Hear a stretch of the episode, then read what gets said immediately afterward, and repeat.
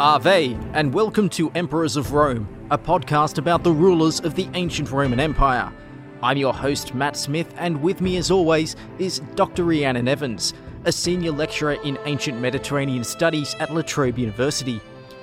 This is episode LXV Antoninus Pius.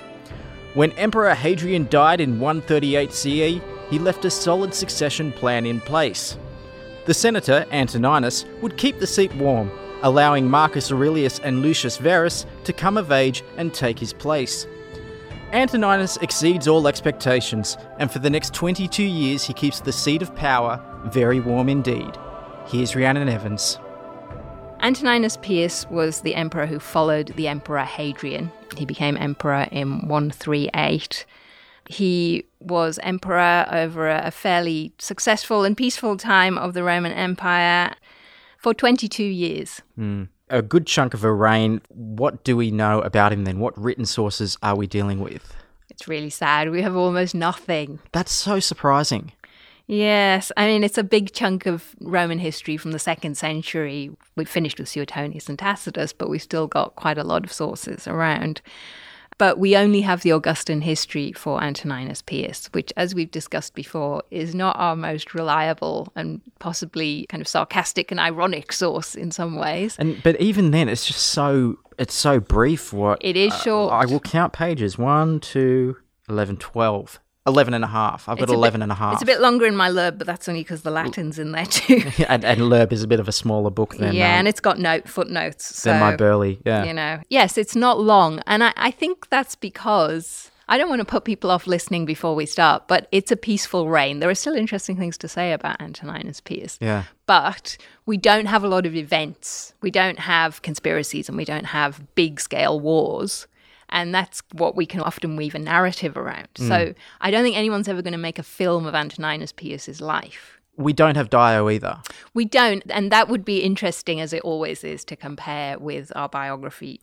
For some reason, Book 70 of Dio's history, which is what should cover those years, is missing and was clearly missing very early because there are other books of Dio that are missing. Mm. Instead, we'll get something that's shorter than Dio did, but still represents a summary of what he yeah. recorded um, in what we call the epitome. And this epitome was done by two uh, epitomists around 1100, so early 12th century CE.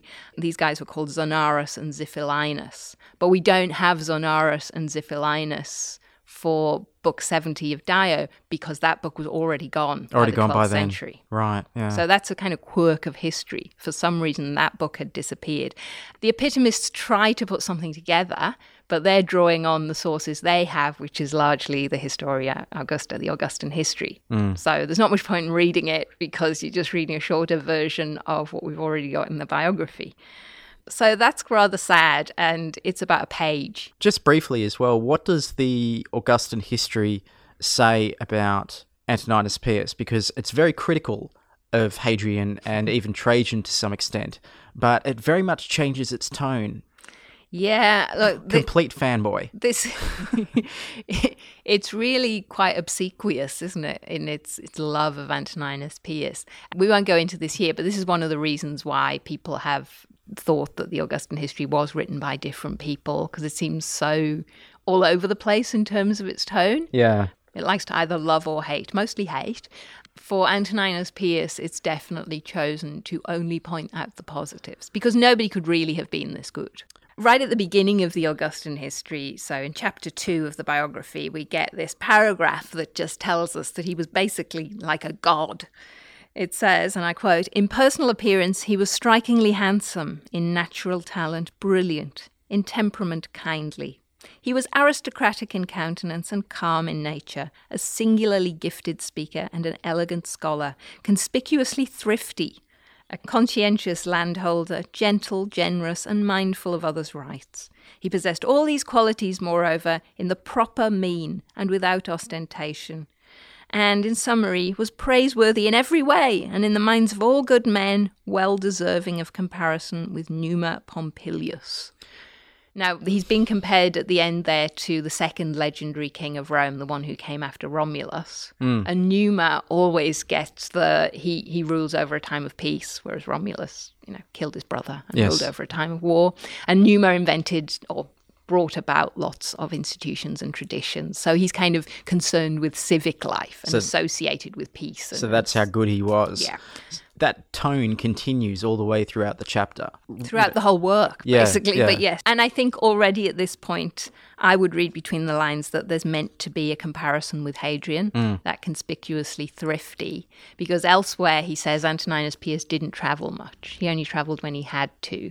Whereas, as we know, Hadrian was the Was- restless went- emperor. He was always moving yeah. around. And it strikes me that there's a bit of the idea that Hadrian was wasting money doing this. Hmm. It's a bit like the politicians getting freebies from from the uh, public purse. Antoninus Pius didn't do that. He only travelled when he needed to. And he used his own funds for everything. Yeah, yeah, he did. Anyway, let's wade into that later. What do we know about Antoninus Pius uh, pre emperor? We know a little bit from the Augustan history about his ethnic background, I guess you'd say, that his family was originally from Transalpine Gaul. So that's Gaul over the Alps. But he was actually born in Italy, not that far from Rome, in a place called Lanuvium, which is southeast of Rome. So he's actually born in Latium. Getting quite rare by this period for an emperor to be born in Italy. Mm. His family is involved in the imperial administration. Both his grandfather and his father were consuls, both of them called Titus Aurelius Fulvus, and both of them consuls during the reign of Domitian in 85 and 89. This is a family that's doing well under the Flavians. Yeah, yeah. It seems weird to be talking about the Flavians at all by this. It's so long ago. The family is well in with the imperial administration. Association with Domitian clearly didn't damage the family because he also is brought up as as close to the new emperors, the Trajan and Hadrian, and does well under their administrations. Those consuls were on his father's side, but it was also on, on his mother's side as well, wasn't it? Yes, his, his mother has a great name, Boionia Procilla, and her father, Arrius Antoninus, was consul twice. The Augustan history gives us a little anecdote about him, which indicates the kind of tone that it's taking towards power. It says that he is a righteous man who pitied Nerva that he assumed the imperial power.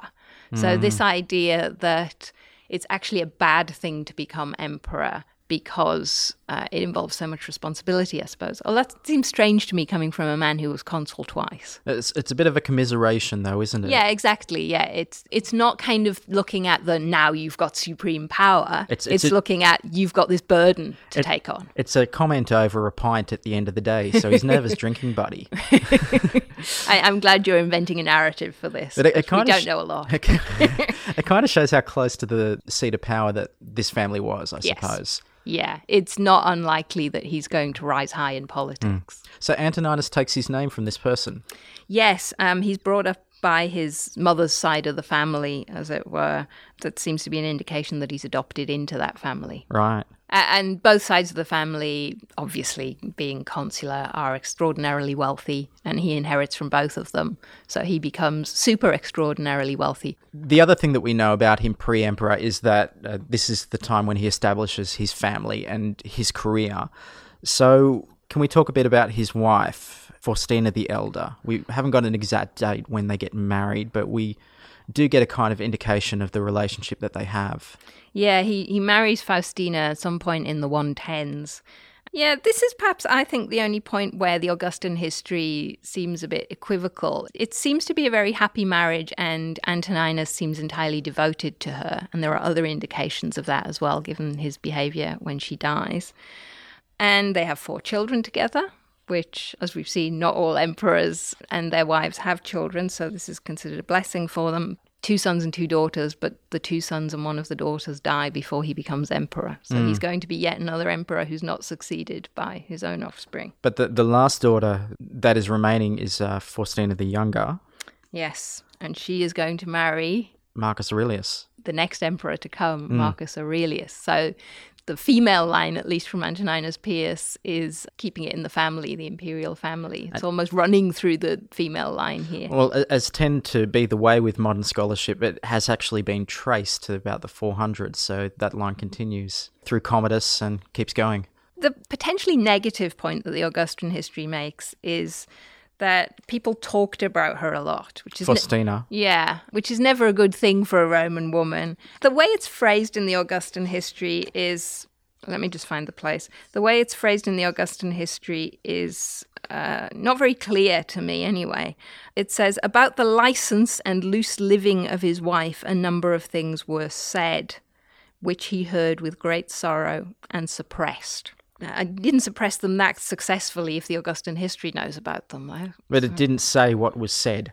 It doesn't say what was said, but you know, it's all about the way you translate it because yeah. I think that your translation, you have the Penguin translation, people talk about her excessive frankness and levity. Yes. It doesn't sound quite as serious as loose living. Uh, and the Latin word just says easiness of living facilitatem is not an easy word. It's, it means easy, but it's not an easy word to pin down here. Yeah. Her easy way of living could mean that she's very informal. It's, it or it could mean she's committing adultery. It could mean that she is excessively frank. Yeah, exactly. Okay. So, anyway, she behaves in a way that some people consider is not suitable for an empress, supposedly. And that makes Antoninus Pius sad, and he tries to suppress that information. Sure. It's the only negative we really get here.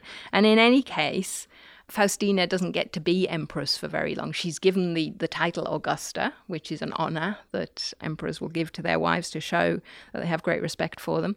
But she dies fairly early on in his reign. He becomes emperor in 138. She dies in the third year of, of his reign, mm. says the Historia Augusta, which is variously dated to 140 or 141. Okay. Depending yeah. if you're doing the inclusive counting, which the Romans did. So we do get a kind of indication, though, about the fondness that Antoninus Pius had for Faustina in the fact that he built a massive temple and dedicated it to her. And when I say massive, that's probably a bit of an understatement, really.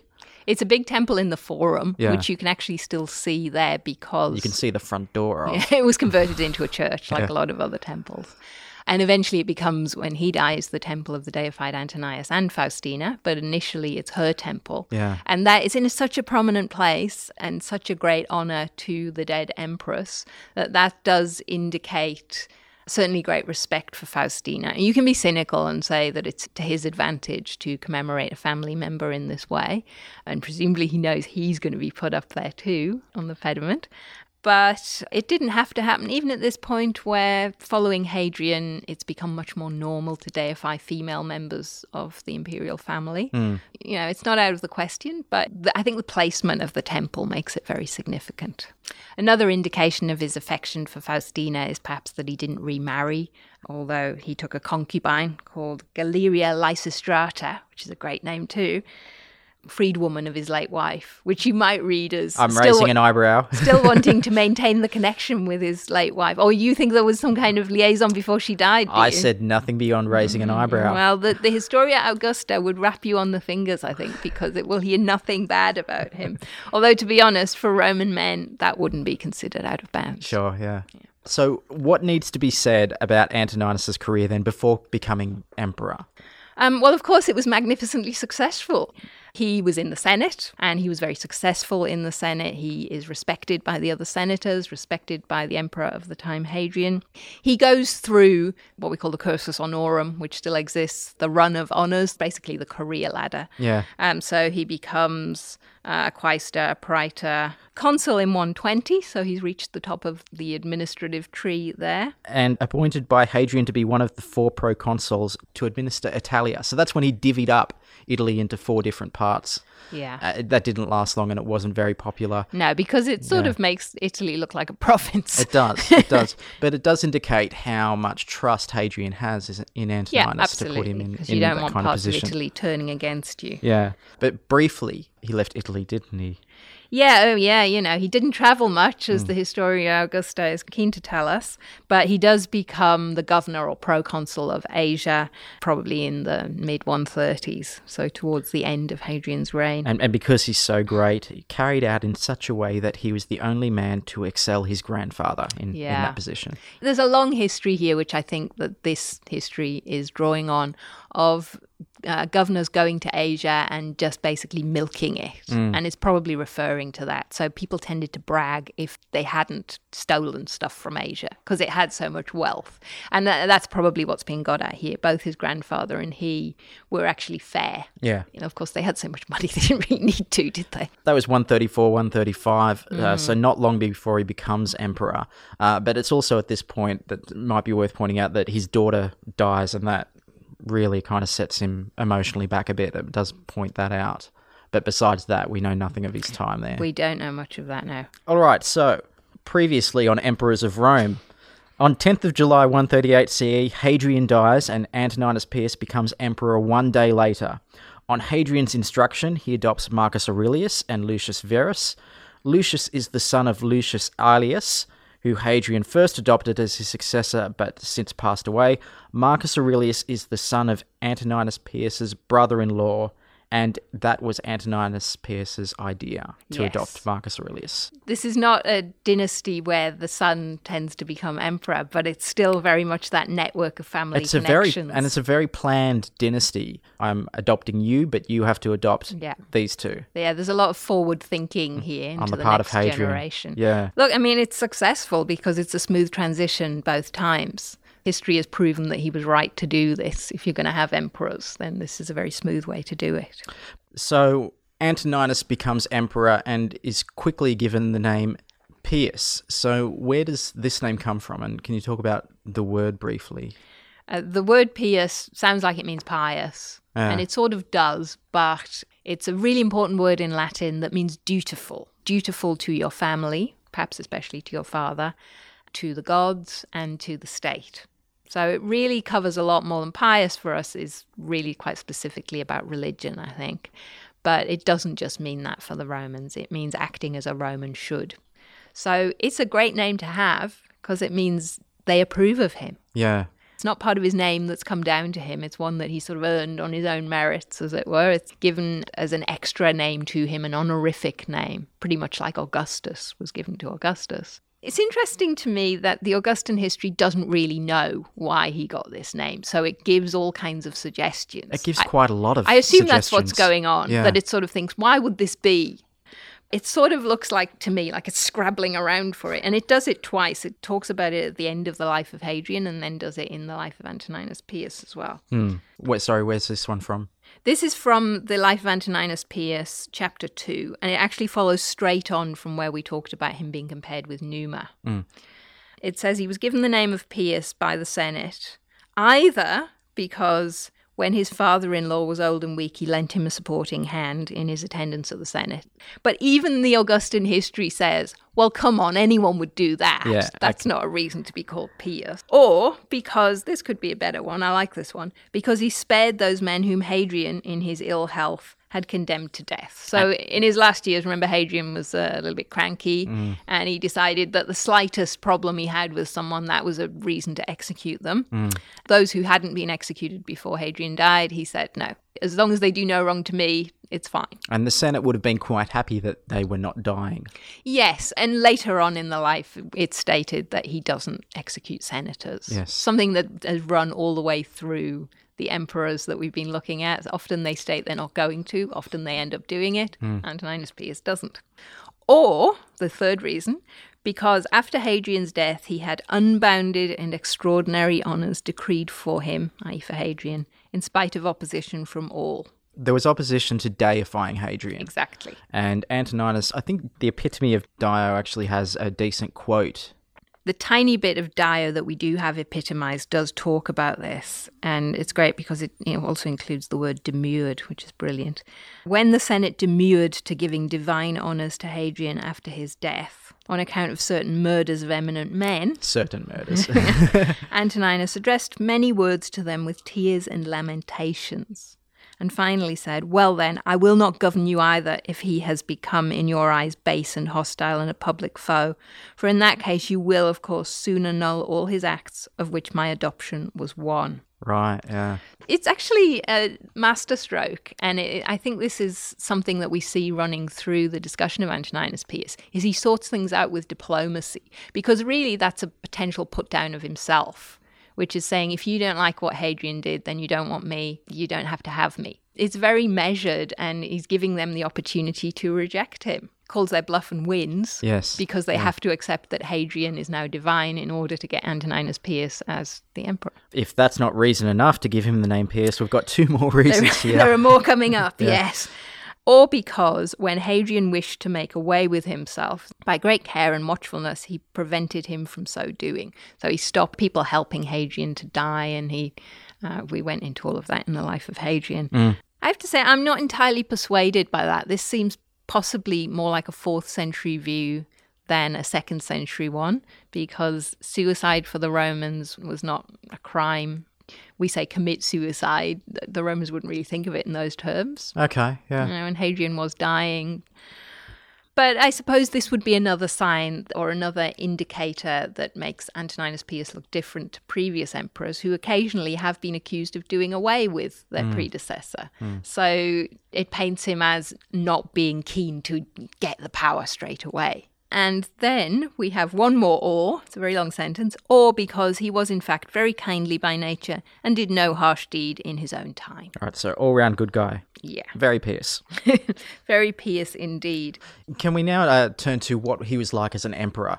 He's got a, a long reign there, but we don't know a hell of a lot about it or there just wasn't a hell of a lot to write about it, whichever you choose to be the accurate one there. So he was an emperor who never had a major battle, and he didn't have involvement with the military before he became emperor, really. So, what was going on in the empire then? Which is interesting that he's so popular considering he didn't have a natural link to the military, mm. which we've often seen is very insignificant for emperors. He rules over a largely peaceful reign, so he doesn't have to have much contact with the military. He's known for dealing with situations through diplomacy. We're meant to see him at least from the Augustan history's point of view, as somebody who moderates situations before they get out of hand. So I guess they would argue the reason that there are no dramatic events is because he foresees them and nips trouble in the bud. He really didn't need to be engaged with uh, warfare very much, but there was a push a bit further north in Britannia, and that's because there's a rebellion of the Brigantes who are the British tribes who live around where I grew up in Newcastle. And because of that, and apparently to make that province a little bit more secure, he builds another wall beyond Hadrian's Wall from approximately Glasgow to Edinburgh, as it is now in modern Scotland. That wall doesn't last very long, they don't maintain it for very long. In other places, he tends to make terms with peoples. So in North Africa, he gets the uprising there to sue for peace. There is some uprising in Northern Europe with the Germani and the Dacians, but it's all fairly low key and put down early in the game. Mm. And he doesn't have to go there himself. So, in a way, he's kind of lucky, but he seems to manage situations well. One thing that he does excel at, it seems, is uh, how he manages the money and the finances in Rome, or he seems to be very generous as well with his own money. So, what is, well, I guess, what does the Augustan histories tell us in particular about that? Well, it tells us, as we know, that he was thrifty, that Yeah. he didn't spend unnecessarily. Of course, because he's not engaging in any major wars, he doesn't have to draw money for those. That's a huge benefit. He can be generous when things go wrong. So, if there's a natural disaster, he can say, Well, we're not going to take taxes from that area while they get themselves together. And, you know, he engages in rebuilding and some new buildings, but particularly rebuilding of older buildings like the Colosseum gets rebuilt during this period. The mausoleum of Hadrian apparently already needs a bit of restoration. Right, And yeah. he's going to end up in there, so that's to his benefit. The Circus Maximus needs a bit of restoration at this time, the racecourse. So he does the rebuilding that will make him popular with the people. Hmm. And he is, according to the Augustan history, astoundingly popular. He's very thrifty. I mean, he, he lives without extravagance. It, it points that out as well. Absolutely. So he's not doing much traveling, Yeah. as we've mentioned. Yeah. Presumably not interested in living a luxurious lifestyle himself, which would connect him back to both to Numa, as uh, the Historia Augusta stresses, but also to Augustus, um, who was known for having a fairly modest uh, private life. And he didn't keep all of the property that had been built up as part of the imperial property portfolio. Yeah. He just lived on his own property. He wasn't kind of making a strain on the, the public budget there. The Augustan history is very keen to say that, you know, he, he wasn't living like a pauper. He made the job of emperor look as respectable as it should, but at the same time, that it wasn't over the top, it wasn't opulent, it wasn't too extravagant.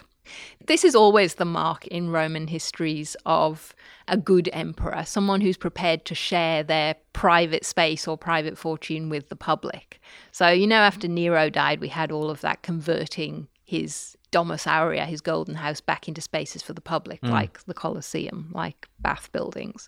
Uh, he has a private bath building that he opens up to the public. So, this is always a sign that while you're not a man of the people, you're sort of acting like you are.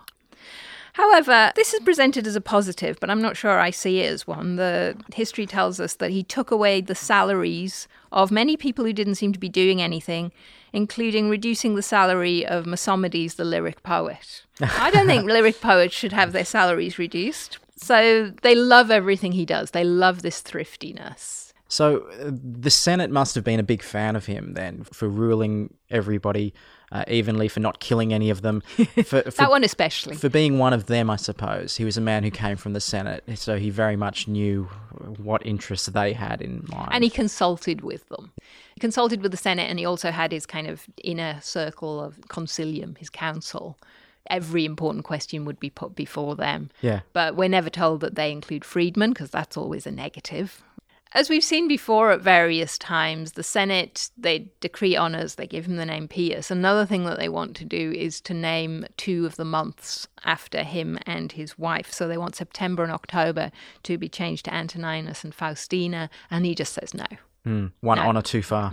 well, we know this has happened in the past, of course, with uh, July and August.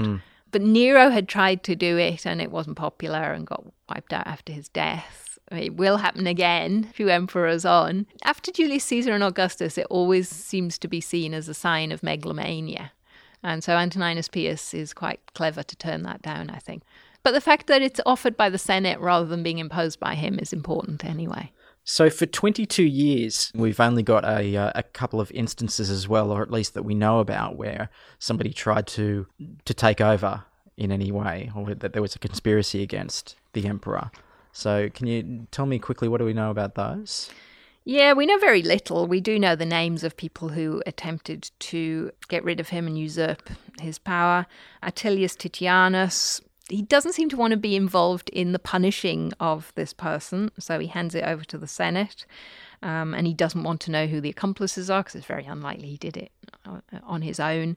But Antoninus Pius says, I don't want you to investigate that. And he doesn't continue any punishment on to uh, Titianus's son, who is helped on his way. And secondly, there's a man called Priscianus who died while he was trying to usurp the emperorship by killing himself. And again, Antoninus Pius doesn't want this conspiracy to be investigated. Hmm. So he's not interested in what we would call a witch hunt, making sure, you know, everybody who had any connection with these people is wiped out because they might be a danger. He's not somebody who is paranoid. There'd be a contrast there with a few emperors, particularly perhaps Domitian. The other thing that I suppose that we should uh, mention that is during his reign, he very much made sure that Marcus Aurelius was properly prepared for being the emperor by himself. Antoninus Pius was maybe always seen as a bit of a bridging for Hadrian between himself and Marcus Aurelius and Lucius Verus. So, how did he prepare Marcus Aurelius then? Well, from very early on, he gives him positions of responsibility. So, two years into his reign in 140, Marcus Aurelius is consul already. If he dies in the 40s, Marcus Aurelius has already had the connections with the Senate. He's had to carry out those roles of responsibility in administration. And throughout his reign, Marcus Aurelius is taking on those administrative tasks. So, when we come to Marcus Aurelius, there's no reason for him not to be prepared for Yeah. this position. So it's kind of carrying out Hadrian's wishes because Hadrian has seen this, you know, two generations on of who will be emperor. And Antoninus Pius, being Pius, it's exactly what he does. But it's almost uh, the Prince Charles because he's had the training wheels on for so long.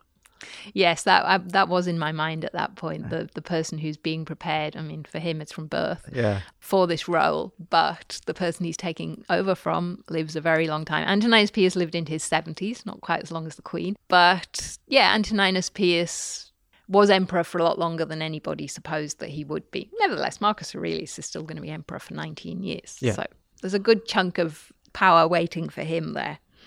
It's not going to be quite as peaceful as Antoninus Pius's reign. Okay, so uh, so how does he die then? It's it's very much a peaceful death of with no suspicions or anything. But he was quite old then. He was in his mid seventies, wasn't he? Yes, so he dies in his sleep, but he's clearly been a little invalided for a while. He can't walk very easily. Apparently, been strapped into lindenwood boards on his chest so he could walk upright towards the end of his life. But it is the death that you would expect from a man who's had this extremely successful and peaceful reign. He dies at his home in his ancestral estates in Lorium in Italy on the 7th of March 161. And is extremely successful and long reign, the longest reign since Augustus. So since the first emperor, Yeah. he's the second longest. And of course, and predictably, he is instantly deified. The Pius name, I think, was already an indicator that he was going to be Divus hmm. as soon as he dies. Yeah. Not controversial, even. He is considered the best princeps, which of course was what Trajan had been considered. But anyway, now another one's come along, and he's put into Hadrian's mausoleum. That's the building that his father has built for their dynasty. Yeah. And we have a rare happy ending, I think, a rare happy reign. Hooray. yeah. Nothing bad to say about it. Who knows what we would know if we had all of Dio? All right. So Did, did somebody wipe that out because something really dreadful happened that needed to be suppressed? here is the devil's avocado in it, though. is Antoninus Pius less a great emperor and more so an ineffective one? As in, did he leave too many problems for Marcus Aurelius? Well, I suppose that the most obvious place people would look to for that is that he suppressed uprisings in Germania, and Marcus Aurelius is going to be left with problems for the Roman Empire in Germania And- throughout and- most of his reign. and over towards Syria as well. He could have preemptively taken care of things rather than just negotiated. Yeah, it's very easy to speak with hindsight, Yeah, isn't it? yeah. Um, I mean, the alternative, it's something we're still familiar with, I suppose, is to go to war, Mm. and that can raise all kinds of other problems. Certainly, the treasury wouldn't have been as quite as balanced if he'd carried out both of those wars. That's right. And- we, we didn't say that. It was left in surplus, wasn't it? yeah, it's very rare. Very rare. It was uh, left in surplus for the next emperor, which is just in time for the Antonine Plague and all the wars to come through. Yeah. Yeah. Yeah. Yeah, he didn't anticipate those. Unfortunately, the paucity of evidence means it's quite hard to judge him either way. Yeah. Whether there were signs that this was a ticking time bomb and he was ignoring it, or maybe these problems were under control under Antoninus Pius and it goes wrong because he's not there. But regardless, and all of that aside, uh, contemporary Rome, a happy and prosperous place. Wait, wait, wait. I've got a an oversell from the Augustan histories here, which is certainly he ruled the people subject to him with great care. That he looked after everything and everyone as if it were his own. The provinces all flourished under him. Informers were stamped out. Well, that was a rather strange way to end that sentence, but still, I think this might be the time to live if you had to live in ancient Rome. You can just live your happy, peaceful life as we all pretty much hope to. If only he funded the poets a bit better. That's Dr. Rhiannon Evans, Senior Lecturer in Ancient Mediterranean Studies at La Trobe University, and you've been listening to Emperors of Rome. If you like this podcast, please consider giving us a review on iTunes. Reviews are muchly appreciated, and you can also subscribe there. Make sure you subscribe to the other podcast, When in Rome, where the next episode will be on the column of Antoninus Pius. You can like the Emperors of Rome on Facebook, and you can follow both myself and Rhiannon Evans on Twitter. Rhiannon is at Dr. Rhiannon Evans, and I'm at Nightlight Guy. In the next episode, we enter the age of Marcus Aurelius. But until then, I'm Matt Smith. You've been fantastic, and thanks for listening.